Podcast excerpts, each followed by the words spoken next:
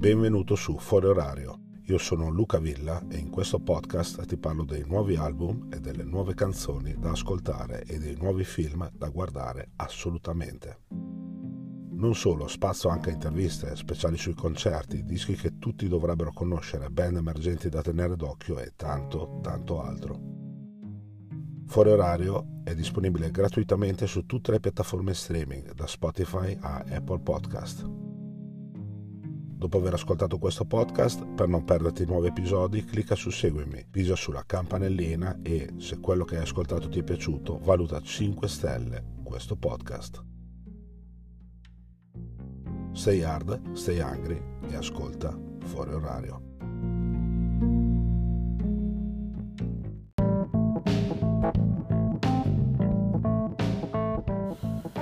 Pubblicare due album doppi in un solo anno, i Chili Peppers potevano farci un mostruoso autogol, arrivando a far uscire anche quelle canzoni che a volte è giusto tenere nei cassetti a prendere polvere. Con il precedente Unlimited Love, pubblicato giusto lo scorso aprile, il gruppo aveva convinto, arrivando a incidere il loro miglior disco dai tempi di Californication e per certi versi pareva addirittura essere migliore di quel famosissimo album. Venerdì 14 ottobre il gruppo ha pubblicato Return of the Dream Canteen, secondo album doppio della band per questo 2022. La domanda che sorge spontanea è solo una. Non è che a questo giro gli ex ragazzi di LA abbiano un tantino esagerato? Prima però un momento per ricordare gli ultimi passi dei Chili Peppers. Poco prima di Natale 2019 i Red Hot comunicano al mondo che John Frusciante è tornato per la seconda volta nel gruppo. Quindi ciao a Josh Kingoffer, il chitarrista del gruppo per oltre 10 anni, ora turnista per i Per Jam e parte degli Earthlings di Eddie Vedder, e bentornato a Frusciante. A inizio 2020 viene annunciato un tour per l'estate di quell'anno, che ovviamente è posticipato a causa del maledetto coronavirus. Poco dopo si viene a sapere che il gruppo, approfittando della pausa forzata, andrà in studio per registrare un nuovo disco, ma a causa delle limitazioni sugli assembramenti, le registrazioni vengono posticipate a data da destinarsi. Minchia che sfiga, oh!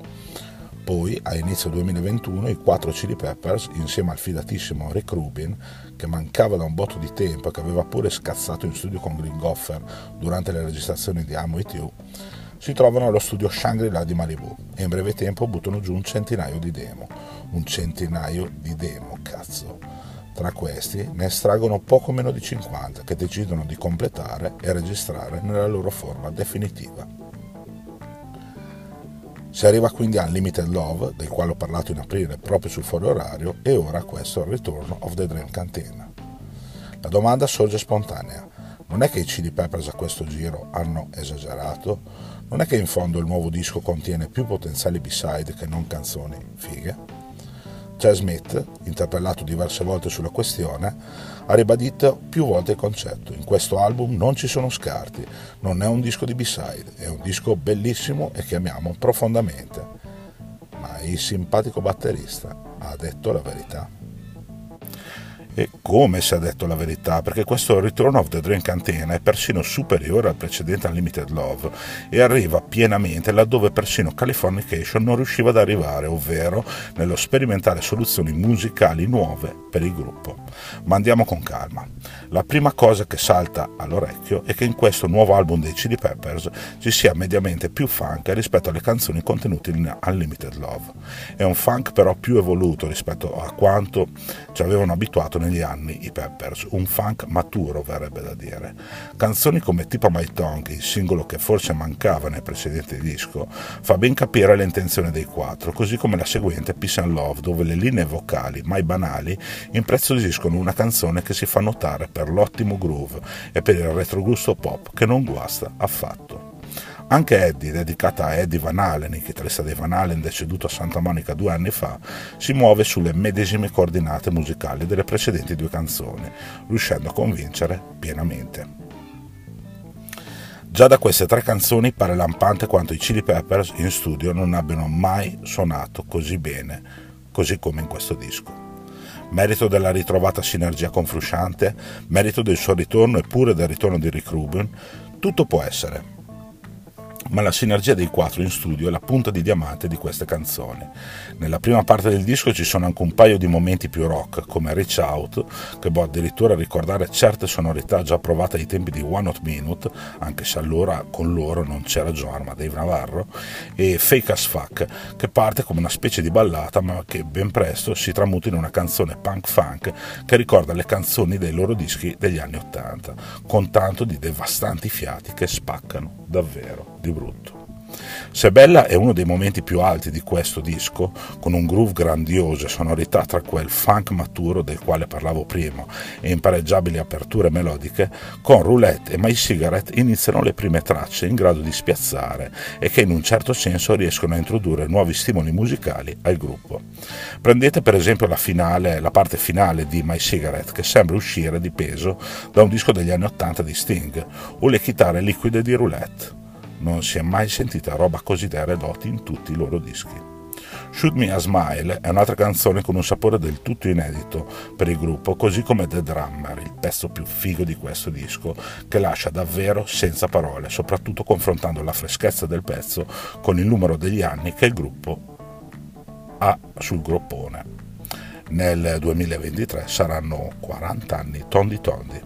Altri pezzi presenti nella seconda parte del disco, come la sincopata Soul Funk Afterlife, che non sarebbe tra l'altro suonata male neppure in Californication, la potente Bag of Greens o il riuscito mid-tempo Handful, semmai non riescono a stupire come altri pezzi presenti in questo disco, ma riescono a convincere senza troppi sforzi, il che non è assolutamente poco.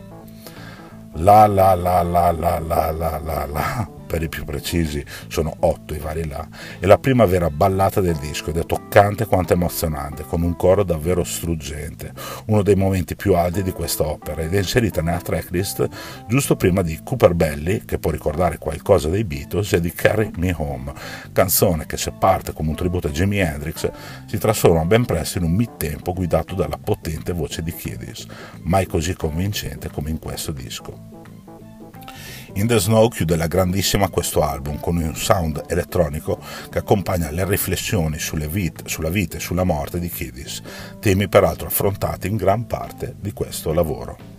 Quante volte può rinascere un gruppo? Generalmente una volta. I Chili Peppers sono riusciti a farlo per ben due volte la prima, nel 1999, quando tutto sembrava perduto, tra l'altro, pubblicarono Californication e riuscirono a tornare tra i grandi nomi del rock con un'opera non perfetta ma molto mainstream che è riuscita a portare al gruppo un sacco di nuovi fan. La seconda rinascita è invece avvenuta proprio quest'anno con questi due album che sebbene non abbiano un suono così radio-friendly come quello presente in Californication, ci presentano, o meglio ci ripresentano, un gruppo al suo meglio. I Chili Peppers dimostrano che la loro storia artistica non può dirsi ancora conclusa, ma che anzi, proprio in virtù di certe sperimentazioni presenti in questo lavoro, potrebbe proseguire ancora a lungo, semmai riuscendo a stupirci anche nei prossimi anni bentornati o meglio ben rinati Red Hot Chili Peppers.